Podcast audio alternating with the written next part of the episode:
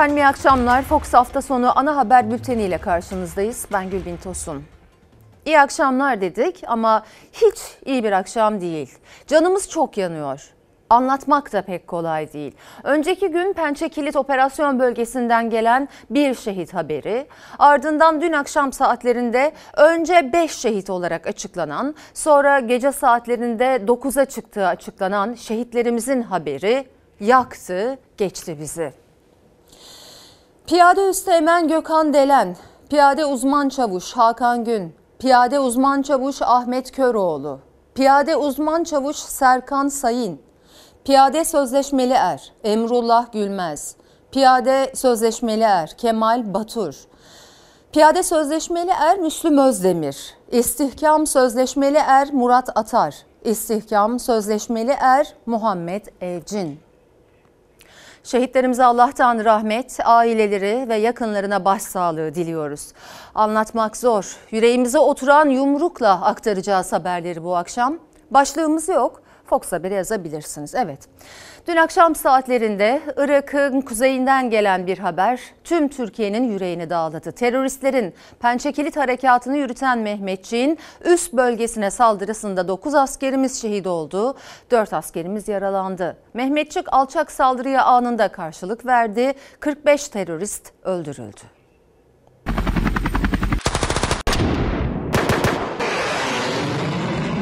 Türkiye'nin yüreği bir kez daha şehit ateşiyle yandı. Irak'ın kuzeyinde yürütülen operasyonlarda 9 vatan evladı şehit düştü. 4 asker yaralandı. 23 terörist etkisiz hale getirildi.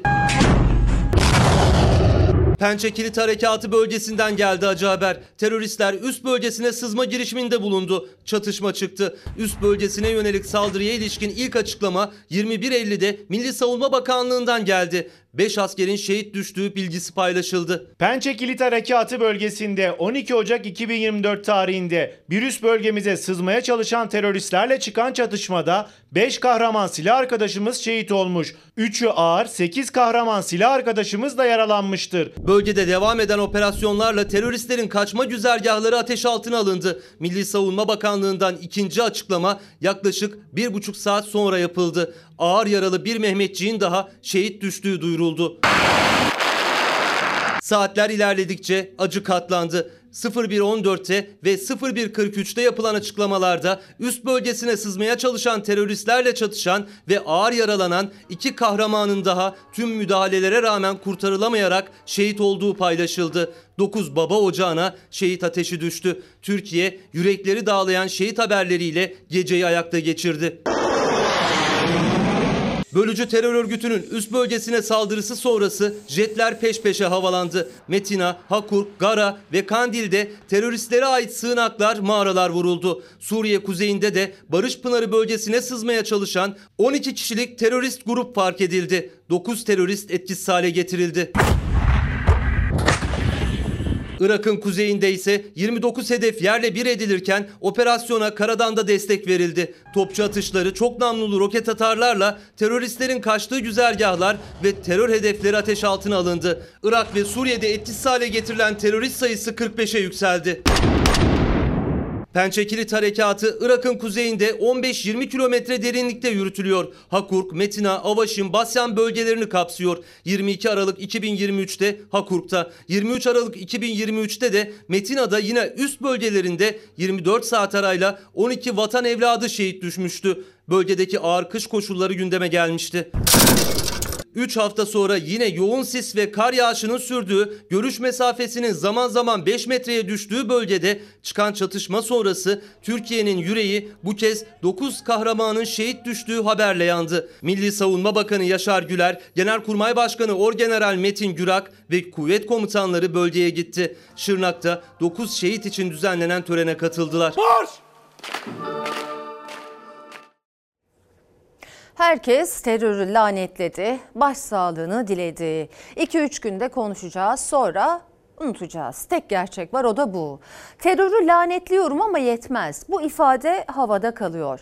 Terör eylemini gerçekleştirenler, onları maşa olarak kullanan ve destekleyen uluslararası sorumlular lanetlenmeli. PKK, YPG, PYD, Her ne kadar terör örgütü varsa hepsi ve her ne kadar üyesi varsa hepsini lanetliyorum. Dünya üzerindeki tüm destekçilerini lanetliyorum. Zor ama haberleri aktarmaya devam edeceğiz şimdi. Sonra yine konuşacağız. Hain saldırıda şehit düşen 9 kahraman askerimiz Şırnak'ta düzenlenen askeri törenin ardından baba ocaklarına gönderildi. Şehit evlatlarını havalimanlarında karşılayan gözü yaşlı ailelerin acısı yürek burktu. Şehitlerimizin dualarla vatan toprağına emanet edildiği anları aktaralım.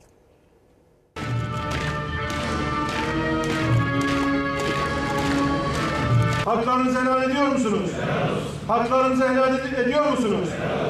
Silah arkadaşlarının omzunda uğruna can verdikleri al bayrağı sarılı 9 tabut. O hain saldırıda sırt sırta şehit olan 9 kahraman memleketlerine de yine yan yana uğurlandı. Pençekilit şehitleri Şırnak 23. Piyade Tümen Komutanlığı'nda düzenlenen askeri törenin ardından baba ocaklarına gönderildi.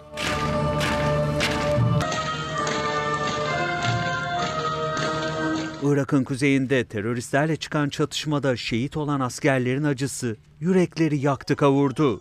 Dokuz eve kor gibi düştü tarifsiz acı. Adıyamanlı şehit Serkan Sayın'ın naaşını ailesi havalimanında karşıladı. Göğüslerinde şehit evlatlarının fotoğrafını taşıyan acılı aile, al bayrağı sarılı tabutu karşılarında görünce gözyaşlarına boğuldu. 27 yaşındaki piyade uzman çavuş Serkan Sayın memleketi Adıyaman'da dualarla toprağa verildi. Şehit piyade uzman çavuş Hakan Gün Gaziantep'liydi. 28 yaşındaki şehit bekardı. Ailesine acı haberi askeri yetkililer, sağlık görevlileri eşliğinde verdi. Gaziantep şehidini dualarla ve gözyaşlarıyla uğurladı. Kahramanmaraş'a bir gecede iki şehit acısı birden düştü. Piyade sözleşmeli er Müslüm Özdemir ve 22 yaşındaki piyade sözleşmeli er Emrullah Gülmez Kahramanmaraşlıydı. Şehit Müslüm Özdemir, Dulkadiroğlu ilçesindeki cenaze namazının ardından toprağa verildi. İstihkam sözleşmeli er Murat Atar da 22 yaşındaydı. Bekardı, dört kardeşi vardı. 3 yıl önce babasını motosiklet kazasında kaybeden şehit asker Ordu Ünye'de toprağa verilecek. Tüm şehitlerimize Allah'tan rahmet diliyoruz. Tüm Türkiye'mizin başı sağ olsun diyoruz. İstihkam sözleşmeler Muhammed Tunahan Evcin 27 yaşındaydı. Üç kardeşin en küçüğüydü, bekardı. Bir yıl önce Hakkari'den Kuzey Irak'a gönderilmişti. Şehit Tunahan Eskişehir'de son yolculuğuna uğurlanacak. Vatan hainlerine fırsat verme ya Rabbi. Piyade Üsteğmen Gökhan Delen memleketi Aksaray'da, Piyade uzman çavuş Ahmet Köroğlu Giresun'da, 23 yaşındaki piyade sözleşmeler Kemal Batur'da Niğde'de toprağa verilecek. Seninle gurur duyuyorum oğlum.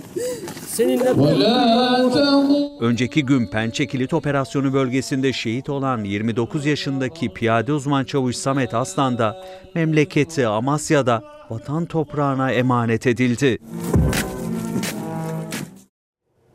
6 Şubat depremlerinin merkez üssü Kahramanmaraş'a da şehit acısı düştü. Piyade sözleşmeli er Müslüm Özdemir'in şehadet haberi ailesine kaldıkları çadırda verildi. Al yıldızlı bayrağımız o çadırla bir konteyner arasına asıldı. Evin tek oğlunun hayali ailesine yeni bir ev almaktı. Hayalini gerçekleştiremeden vatan için şehit oldu. Çocuğun hayali e, evlenmeden önce size bir ev alacağım demiş.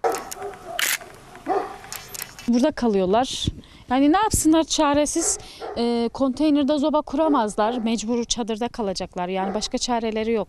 Depremzedeydi, başını sokacak dört duvarı yoktu. Ailesi çadırda yaşıyor, kendisi vatan uğruna dağlarda terörle mücadele ediyordu. Piyade sözleşmeler Müslüm Özdemir'in şehadet haberi de işte bu çadırda verildi ailesine. Türk bayrağı bir çadırla bir konteynerin arasına çekildi. Depremde ev iki katlıydı. Amcaları üst kattan oturuyordu. Alt katta da bunlar oturuyordu. Depremde de ev gitti. Bu aramızdaki çadır bunların işte burada yaşıyorlar. Eşyaları buraya bıraktılar ama oraya ısıtacak bir şey yapamıyorlar. Mecbur zobayı burada kuruyorlar. Burada kalacaklar. Yani burada ısınıyorlar. Başka türlü bir şey yok. Yani çaresizler. Irak'ın kuzeyinden Pençe Kilit Operasyon Bölgesi'nden iki şehit haberi ulaştı Kahramanmaraş'a. Şehit düşen askerlerden biri piyade sözleşmeli er Müslüm Özdemir.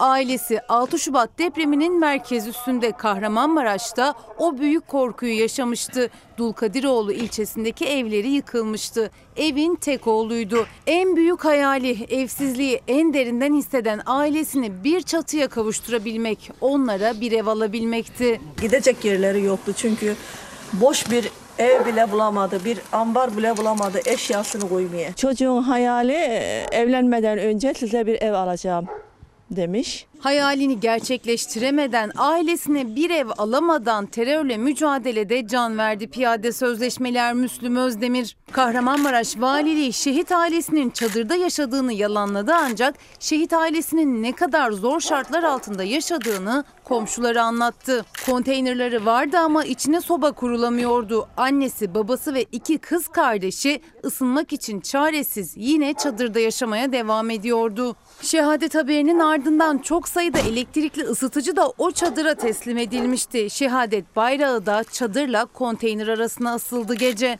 Kendi işte uzman er başlığa gitmişti. Ev almak istiyordu. Nasip olmadı evet.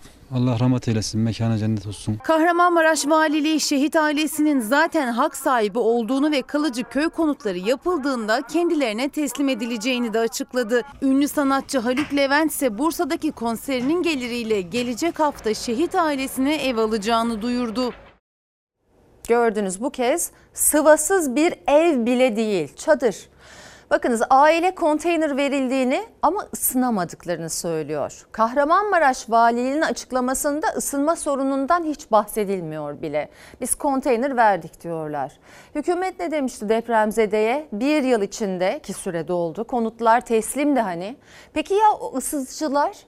Isıtıcılar ne 10 tane birden evlat acısıyla yanan o anneyi hangisi ısıtacak? 3 hafta önce de 12 şehidimizden birinin sıvasız evi olan ailesine şehit haberi verildiği gün tekrar ediyorum. O gün şehidin haberi verildiği gün, acı haber verildiği gün ev sözü verilmişti Aile Bakanlığı tarafından. Öyle artık yok. Acımız büyük, bugün o gün değil, konuşmayalım. Bunlar yok benim için. Konuşacağız. Sorumlular, yetkililer konuşmuyorsa biz konuşacağız. Her biri gencecikti kahraman Mehmetçiklerimizin. Tamamlanamamış öyküler bıraktılar arkalarında. Aileleri onları gururla göndermişti vatan savunmasına. Nideli Sözleşmeli Er Kemal Batur'a sazlı sözlü asker uğurlaması düzenlenmişti. Ordulu Sözleşmeli Er Murat Atarsa bölgeye gitmek için otobüse binerken gururla yüzündeki gülümsemeyle el sallamıştı ailesine.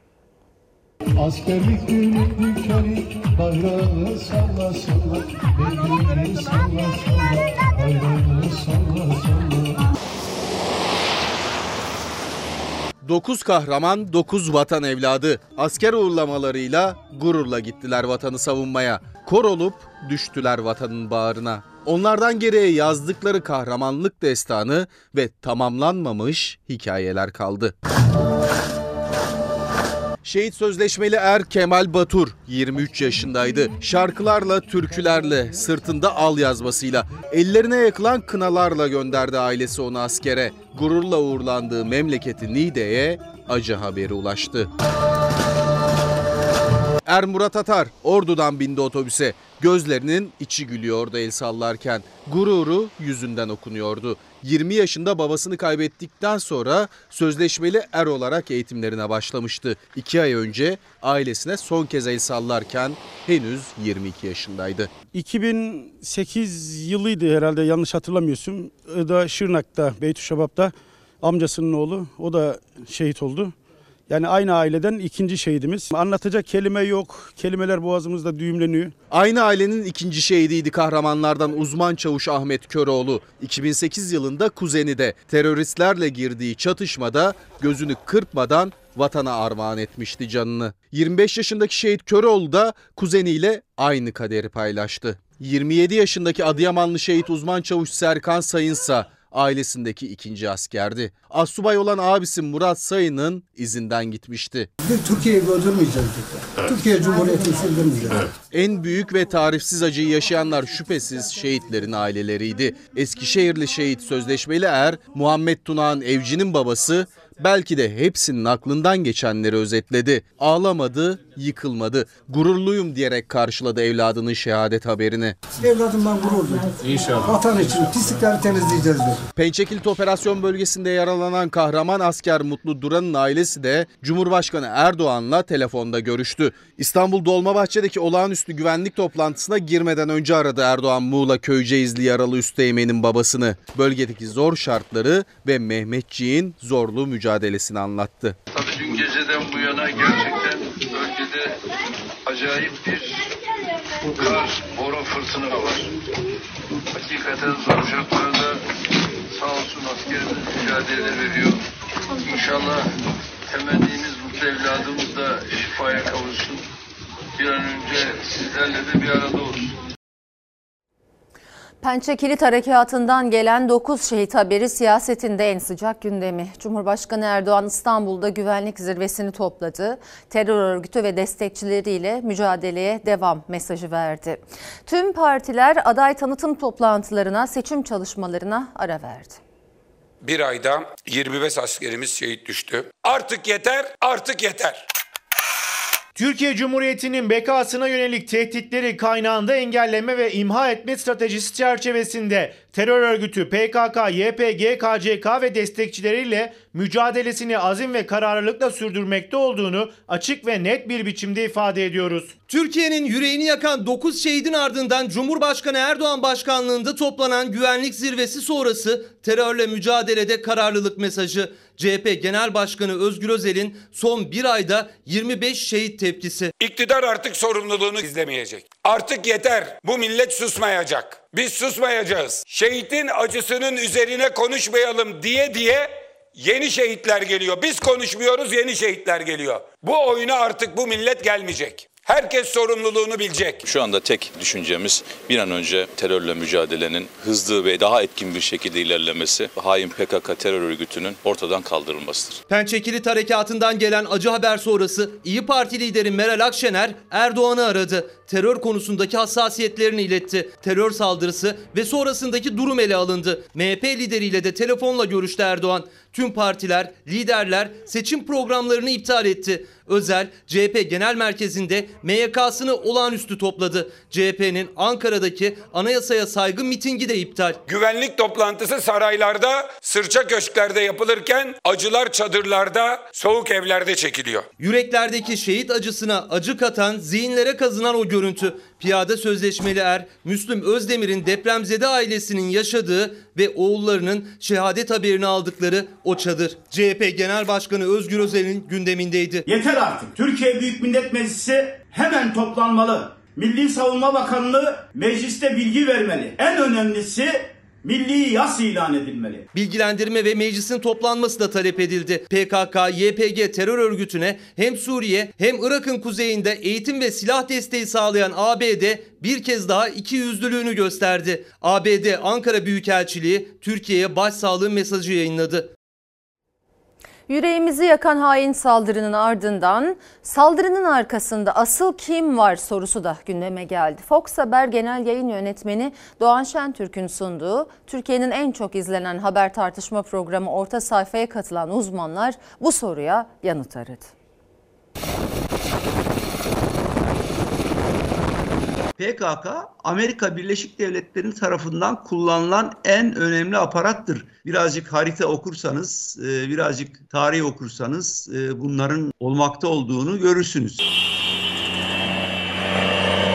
PKK'nın e, angajman geliştirdiği 50 hatta 50'den fazla e, ülke var. Bu ülkelerden biri veya birileri PKK ile Türkiye'ye yönelik bir angajmanda işbirliği yapmış olabilirler mi? Olabilirler. Terör örgütü PKK tarafından Irak'ın kuzeyinde 9 Mehmetçiğimizin şehit edilmesinden sonra en önemli soru saldırının arkasında hangi güçlerin olduğuydu.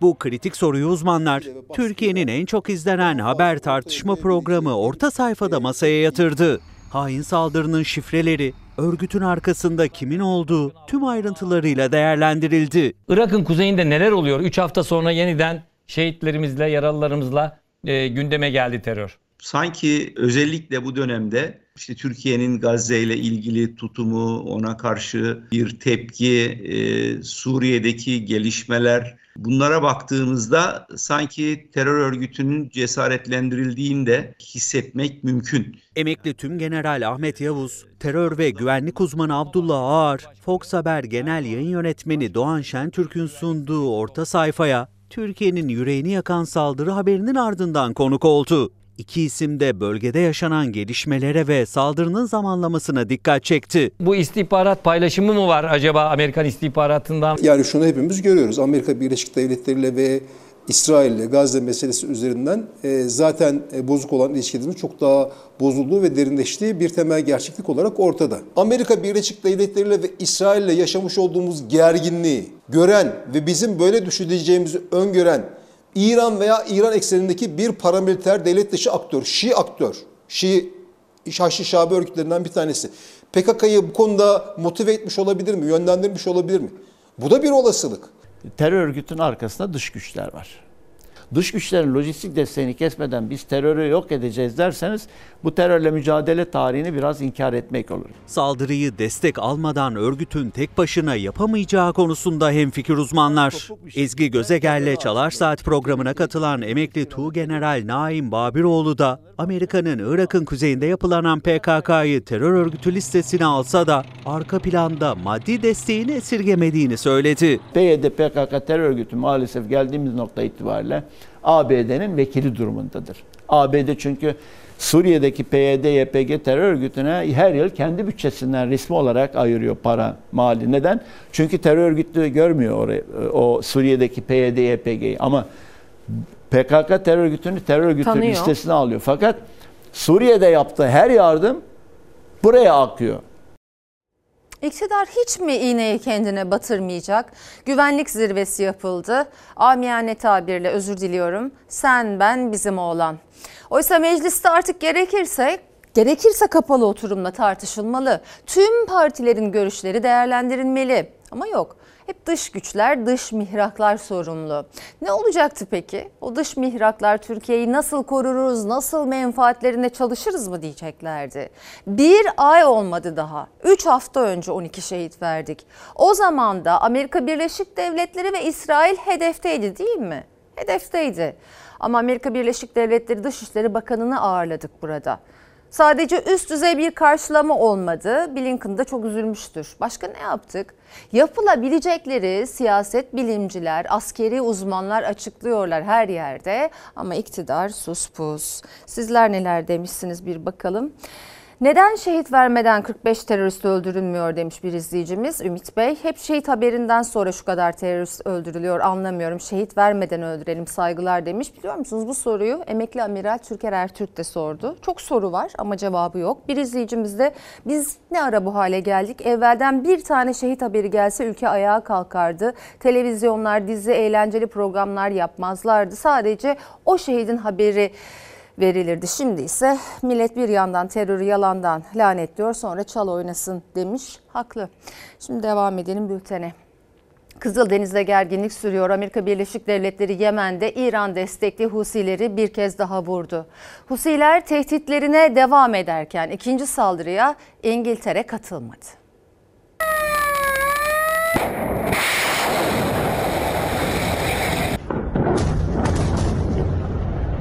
Savaş gemisinden seyir füzeleri ateşlendi. Amerika Birleşik Devletleri Yemen'i son 24 saatte ikinci kez vurdu. Kızıldeniz'de tansiyon yüksek. İran destekli Husiler Amerika ve İngiltere'ye meydan okudu. Saldırıların karşılıksız kalmayacağı tehdidinde bulundu. Husi tehdidinden saatler sonra Amerika Birleşik Devletleri güçleri ikinci saldırıyı gerçekleştirdi. Kızıldeniz'deki savaş gemisinden Tomahawk füzeleri ateşlendi. Husi güçlerine ait radar tesisi vuruldu. Beyaz Saray, Yemen'de hedeflerin Husilerin askeri kabiliyetine zarar verecek şekilde seçildiğini açıkladı. Husilerle savaş istemediklerini belirtti. Bu yapılanların hepsi de orantısız bir güç kullanımıdır. İngiltere zaten Amerika ile beraber bu süreç içerisinde hep adımını atmıştır. Şu anda Kızıldeniz'i malum bunlar bir adeta kan gölüne çevirme hevesi içerisindeler. Cumhurbaşkanı Erdoğan'ın Husilere yönelik saldırılarla ilgili sözlerine İngiltere'den yanıt geldi. Londra bu söyleme katılmadıklarını söyledi. Saldırıların sınırlı ve hedefe yönelik olduğunu öne sürdü. Birleşmiş Milletler Anlaşması'nın 51. maddesine dayanarak meşru müdafaa hakkını kullandıklarını savundu. Yargıtay'ın Anayasa Mahkemesi'nin Can Atalay kararına iki kez üst üste uymamasıyla yaşanan yüksek yargı krizinde Anayasa Mahkemesi Başkanı Zühtü Arslan sessizliğini bozdu.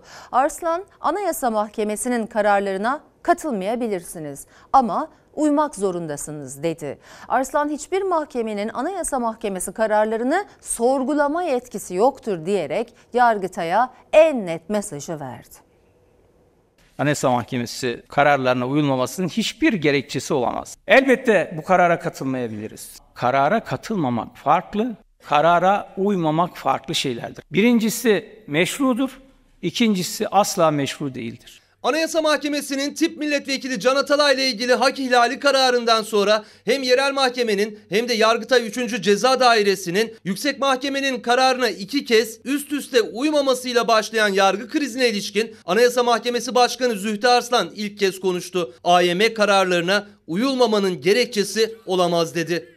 Burada herhangi bir darbe falan söz konusu değil. İki yüksek mahkememizin bir görüş farkı var burada. Bu görüş farkından yola çıkarak bunu farklı noktalara çekmenin hiçbir anlamı yok. Yorum farklılığı bireysel başvuruda verilen ihlal kararlarının uygulanmamasına sebep olabiliyor. Böyle bir gerekçe de olamaz. Anayasanın 153. maddesi tam da bu nedenle özel olarak düzenlemiştir ve tartışmaya hiç yer vermeyecek şekilde Anayasa Mahkemesi kararları kesindir. Yasama, yürütme, yargı organlarını idare makamlarını, gerçek ve tüzel kişileri bağlar. Bağlayabilir değil, bağlar. Adalet Bakanı yaşanan kriz için iki mahkeme arasındaki görüş ve yorum farklılığı demişti. Zühtü Arslan AYM kararları kesindir vurgusu yaptı. Can Atalay kararı sonrası Yargıtay hak ihlali kararı veren AYM üyeleri hakkında suç duyurusunda bulunmuştu. Zühtü Arslan'ın anayasayı işaret ederek verdiği net cümleler Yargıtay'a da yanıt gibiydi. Anayasa Mahkemesi ihlal kararı verdikten sonra bu kararın doğruluğunu, yanlışlığını, geçerliliğini sorgulama yetkisi hangi derecede olursa olsun hiçbir mahkemeye verilmiş değildir. Tüm kurumlar ve kişiler kullandığı gücün, yetkinin meşruiyetini anayasadan alır. Anayasa ne diyorsa odur.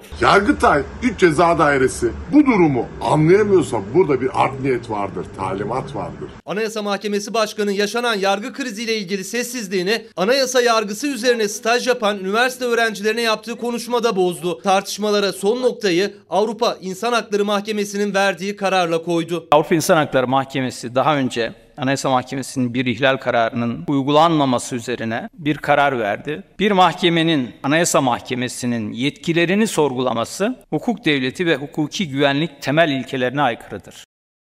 Evet ilk kez konuştu ama şöyle demek lazım. Sonunda konuştu. Hukuk fakültesi öğrencilerine tavsiyelerde bulunurken. Ama dinleyen yok. Sizler her bir Türkiye Cumhuriyeti vatandaşı dinlemeli ve dikkate almalısınız.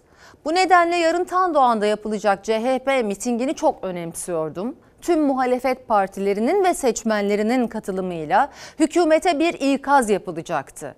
Çok önemli, ileri bir tarihte yapılmalı, bence yapılacaktır da diye düşünüyorum. Peki neden bu kadar önemli? Bakınız. Anayasa hiçe sayılırsa sadece değiştirilemez ilk dört maddesi değil herhangi bir maddesi uygulanmazsa siz yoksunuz. Sen, ben, biz birey olarak hak ve özgürlüklerimiz yok. Vatandaşlık haklarınız yok yani. Mülkiyet hakkınız bile yok mesela. Yok. Bu sizi korkutmalı. Tüm dünyada da böyle olduğunu yani tüm demokratik ülkelerde bir üst mahkeme son karar merci olduğunu anlatıp duruyorlar. Kendinize, haklarınıza, ülkenize sahip çıkın. Bunu anlatan e, hukukçuları iyi dinleyin, takip edin diyorum. Efendim İstanbul Karanfilköy'de 60 yıldır çözülemeyen sorun İstanbul Büyükşehir Belediyesi ve Kiptaş işbirliğiyle çözüldü. Dönüşüm başladı. Yeni dairelerin kura çekim töreninde Ekrem İmamoğlu'nun hedefinde rakibi Murat Kurum vardı. Koşullarımız çok zordu. Yıllardır çözülemiyordu. Yeri güzeldi, konumu güzeldi. Çok şükür ranta kurban edilmedi. Dediler ki biz İstanbul'a ihanet ettik. Millet İstanbul'a ihanet edeni sevmez. Kaçak yapılara, işgallere asla göz yummadık, yummayacağız. Cumhurbaşkanı Erdoğan'ın ihanet sözünü hatırlattı. Kentsel dönüşüm kura çekiminde rakibine seslendi İmamoğlu. İstanbul'un en değerli noktalarından Beşiktaş Karanfilköy'de 60 yıldır süre gelen mülkiyet problemi uzlaşıyla çözüldü. Başlatılan dönüşüm projesinde hak sahipleri yeni daireleri için kura çekti. Çocukluğumuzdan beri buranın bir dönüşümle ilgili bir sorunları vardı. Sağ olsunlar hallettiler. Nasip olursa kura çekilecek. 55 senemi verdim ha buraya. 55 sene daha buradayım. Çocukluğum burada geçmiş. 60 yıllık bir mülkiyet problemiyle uğraşan ve 40 yıldır da burada yıkım yapmaya çalışılan İstanbul'un merkezinde bir noktada uzlaşıyla bugün kuramızı çekeceğiz. Rantı yüksek bir bölgeyi herkes çözer diye yapılan işi küçük görmeye çalışanlar ve süreci manipüle etmeyen, etmeye çalışanlara sormak istiyorum. 40 yıldır madem öyle siz neden bu vatandaşların sorunlarını çözmediniz? Gecekondu mahallesiydi Karanfilköy. Ailelerin tapusu yoktu. Hem çarpık yapılaşmanın ortasında hem de depreme dayanıksız yapılarda yaşıyordu binlerce kişi. İstanbul Büyükşehir Belediyesi ve Kiptaş gecekonduları depreme dayanıklı konutlara dönüştürmeye başladı. Nisan ayında yeni konutların temeli atıldı. Bizimki 180 metrekare bahçe katı dubleks. Bize 4 yıl denmişti, 1 yılı geçti. 4 yılda bulmaz demişlerdi. Herhalde de bulmaz yani. Bence %60, %70 hızlı ilerliyor. Be. Gördüm. İnşallah onlar gibi olurlar. O projedeki gibi gibi olurlar. Burada 3000 tane insanımızla yüzleşmeyi göze alamadıkları için maalesef buraların planları yıllarca imal edildi. 900 hak sahibi hiçbir ücret ödemeden yeni dairelerine kavuşacak. Kura çekimi yapıldı. İstanbul Büyükşehir Belediye Başkanı Ekrem İmamoğlu'nun hedefinde rakibi Murat Kurum vardı. Fikirtepe'yi alın koyun maket olarak sol tarafa. Karanfilköy'ü alın koyun maket olarak sağ tarafa. Bütün İstanbullular seyretsin. İstanbul'un geleceğini kime emanet edeceğini de oradan karar versin. Bu kadar basit. Sık sık asıl rakibimi biliyorum diyerek Cumhurbaşkanı Erdoğan'ı işaret eden İmamoğlu kurumu temsilci olarak niteledi. İstanbul'a ihanet etmiyoruz diyerek o istedi. Temsilciye değil, birinden izin alarak hareket edecek kişilere değil. 16 milyon insandan talimat alan onların arzularını, isteklerini yerine getirene oy verin kardeşim. Bu kadar basit. Başka bir şeye gerek yok. SSK ve Bağkur emeklilerine ek zam çalışması kabine toplantısına sunulacak.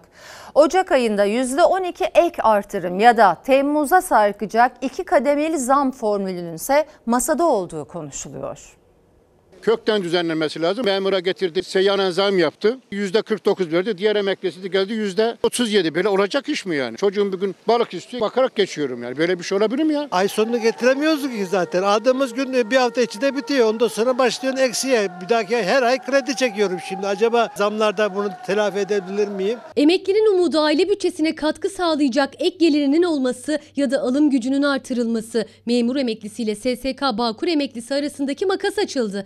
Ayrımcılığı ortadan kaldırılacak formül aranıyor. İki formül konuşuluyor. İlki emekliye verilen %37.57'lik zammın %49.25'e tamamlanması. Diğeri ise örneğin memur emeklisi yıl içinde toplam %60 zam alacaksa SSK ve Bağkur emeklisine de aynı oranda artışın yapılması. Formüller, formüller falan ben anlamıyorum. Kendi kafalarına göre formül yapıyorlar. Emekliler dalga geçiliyor. Emeklilerin tamamını sıkıştırdı bir araya getirdi, yapıştırdı. Bugün bir markete gidiyorum.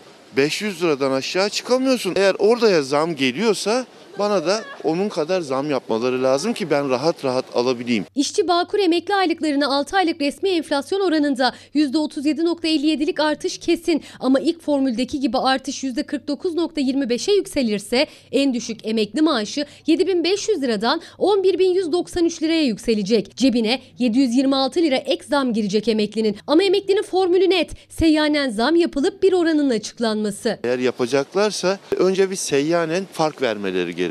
Ondan sonra zam mı konuşacaklar? Benim hakkım bu değil. Açlık sınırından aşağıda maaş olmaz. Eğer siz ekmek, et, süt, torununuza harçlık veremiyorsanız istediğiniz kadar para versin size. Hiçbir şey ifade etmez. Emekli adaletsizliğin giderilmesi için somut adım bekliyor. Çünkü yasa değişikliğiyle kök maaş düzenlemesi yapılmadığı takdirde oransal zamlar fark yaratmıyor. Örneğin kesinleşen %37.57'lik zamla kök emekli aylığı 5450 lira ve altında olan emekliler hiç zam almayacak. Kök aylığı 6000 lira olan emeklinin cebine %37.57 zamla 8256 lira girecek. Bu da emekli için %10 zam demek. Çünkü zaten kök aylığı düşük olan emeklinin maaşı 7500 liraya tamamlanıyor. Kök aylığı 6500 lira olan emeklinin ise yeni maaşı 8944 lira olacak.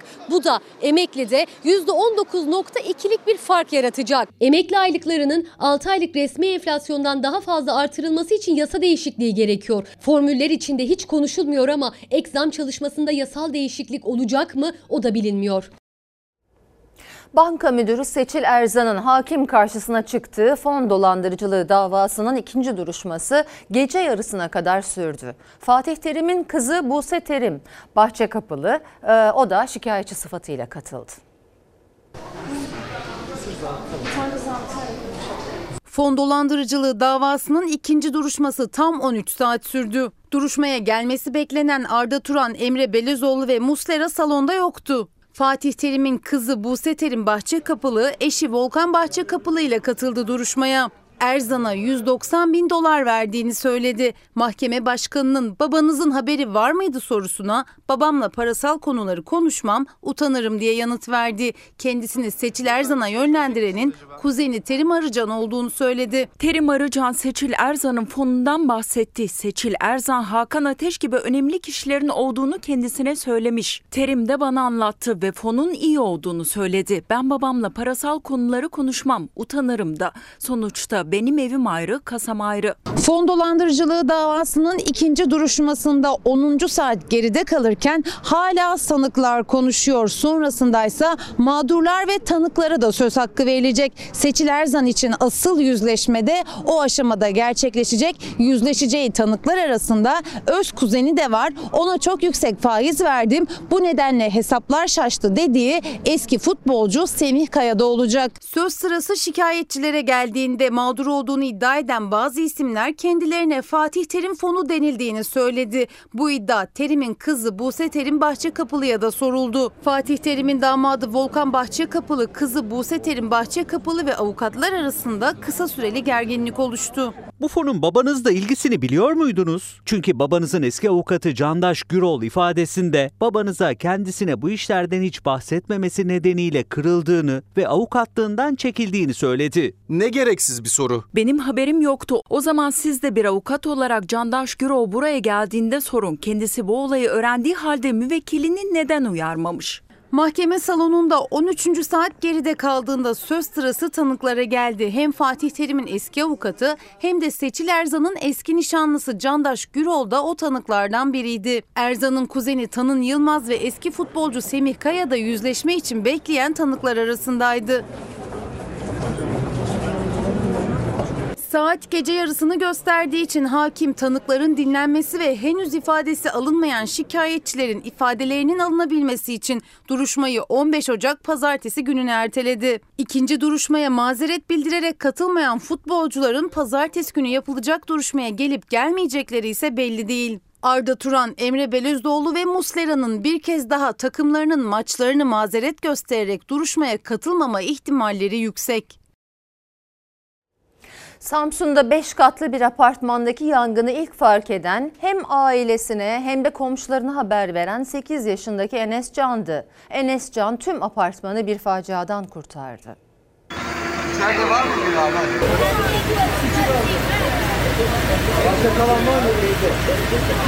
Yangını gördüm. Herkes derin uykudayken 8 yaşındaki çocuk fark etti yangını. Ailesini uyandırdı, komşulara haber verdi. Tüm apartmanı büyük bir faciadan kurtardı. Hadi abi, hadi abi ne olur hadi ya. Samsun'da 5 katlı binanın son katında Gürbüz ailesinin evinde yangın çıktı. Saat sabaha karşı dördü gösteriyordu. Herkes uyuyordu. 8 yaşındaki Enes Can Gürbüz çıtırtı sesine uyandı. Babam balkonda işlerini yapıyor sandım. Yatakta çıt çıt sesler geliyordu bir sürü. Ben bir bakayım dedim. Gittim. Yangını gördüm. Ben de kapıdan çıkıp e, komşulara haber yaptım. Enes Can balkona baktığında alevleri gördü. Önce kardeşine seslendi, ailesini uyandırdı. Abin? Abdülbakir. Abi ona seslendim. Onu görmüş gibi oldum ama Yatıyorduk bir anda fren sesine uyandık. Balkondan baktığımda arka tarafta yangın olduğunu gördüm.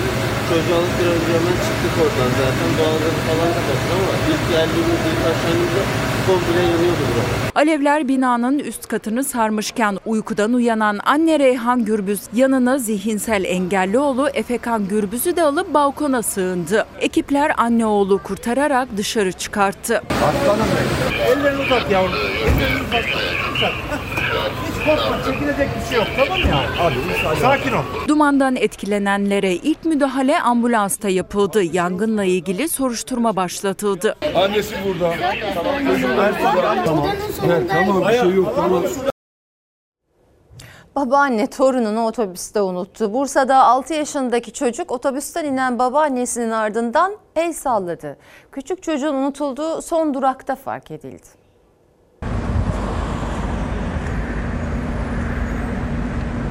Otobüsün cam kenarında oturan babaannesine yol verdi. Babaanne ise torununu unutup otobüsten inip gitti. Otobüs şoförü 6 yaşındaki çocuğun unutulduğunu son durakta anladı. Otobüste otururken e, çocuğun telaşla hareketlerini görünce e, sorduk neyin var diye. Babaannem beni unuttu dedi. Bursa'da 6 yaşındaki çocuk babaannesiyle birlikte otobüse bindi. Babaanne cam kenarına, torunu da yanına oturdu. İnecekleri durağa gelince babaanne torun ayaklandı. Yaşlı kadın arka kapıya ilerledi. Torunu tekrar yerine oturdu. Kadın indi. Torunu da ilerleyen otobüsün camından babaannesine el salladı.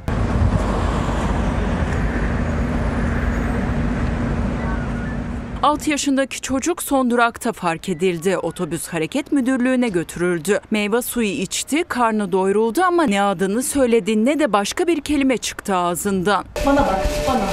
Bana bak. Bebeğim adı ne senin? He? Hangi okul? Adı ne okulun biliyor musun? Öğretmenin adı ne? Oğlan, oğlan. 4-5 yaşlarında, 6 siyah üst kahverengi 6 yaşlarında. İlham Ufuk. Hangi? Babanın ismi Şoförlerin ve çevredekilerin bütün çabalarına rağmen ismini söylemeyen çocuğun kimliği ailesinin polis merkezine müracaatı üzerine belirlendi. Otobüste unutulan çocuk ailesine teslim edildi. Karakoldan teslim almışlar. Tabii bir dikkatsizlik sonucu oluşan bir durum.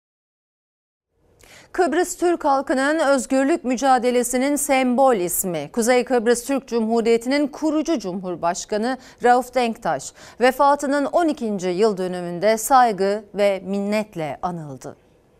Kuzey Kıbrıs Türk Cumhuriyeti'nin bağımsız bir devlet olarak kurulduğunu dünya ve tarih önünde ilan ediyoruz. Kıbrıs'ın bağımsızlığına adanmış bir ömür onunki. Kuzey Kıbrıs Türkiye Cumhuriyeti'nin kurucusu Cumhurbaşkanı Rauf Denktaş. Ebediyete göç edişinin 12. yıl dönümünde minnet, saygı ve özlemle anıldı. Kıbrıs Türk halkının bağımsızlık mücadelesinin unutulmaz kahramanı. Kıbrıs'ta Türk Devleti onun önderliğinde kuruldu. 1983'ten 2005'e kadar Cumhurbaşkanlığı yaptı. Genç devletin gelişmesi için ömrünü adadı. Verdiği bağımsızlık mücadelesiyle ölümsüzleşti. Bu eser hepinizindir.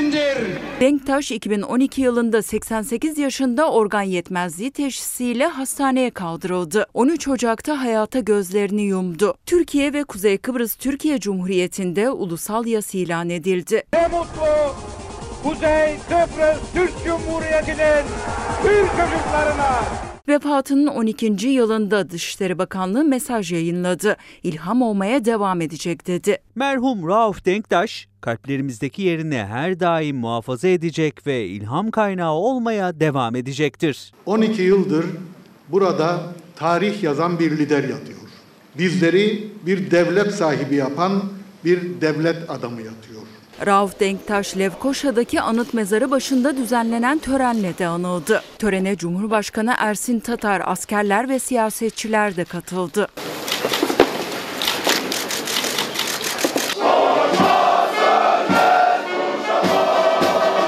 Ondan aldığımız vasiyet egemenliktir, devlettir, Türkiye sevgisidir. Bu anlayışla biz yolumuza devam ediyoruz. Şimdi ara zamanı. Efendim Fox hafta sonu ana haber bültenini burada noktalıyoruz. Fox'ta yayın dizimiz bambaşka birinin final bölümüyle devam edecek. İyi akşamlar. Dostuma her köşesi cennetin ezilir yerler için.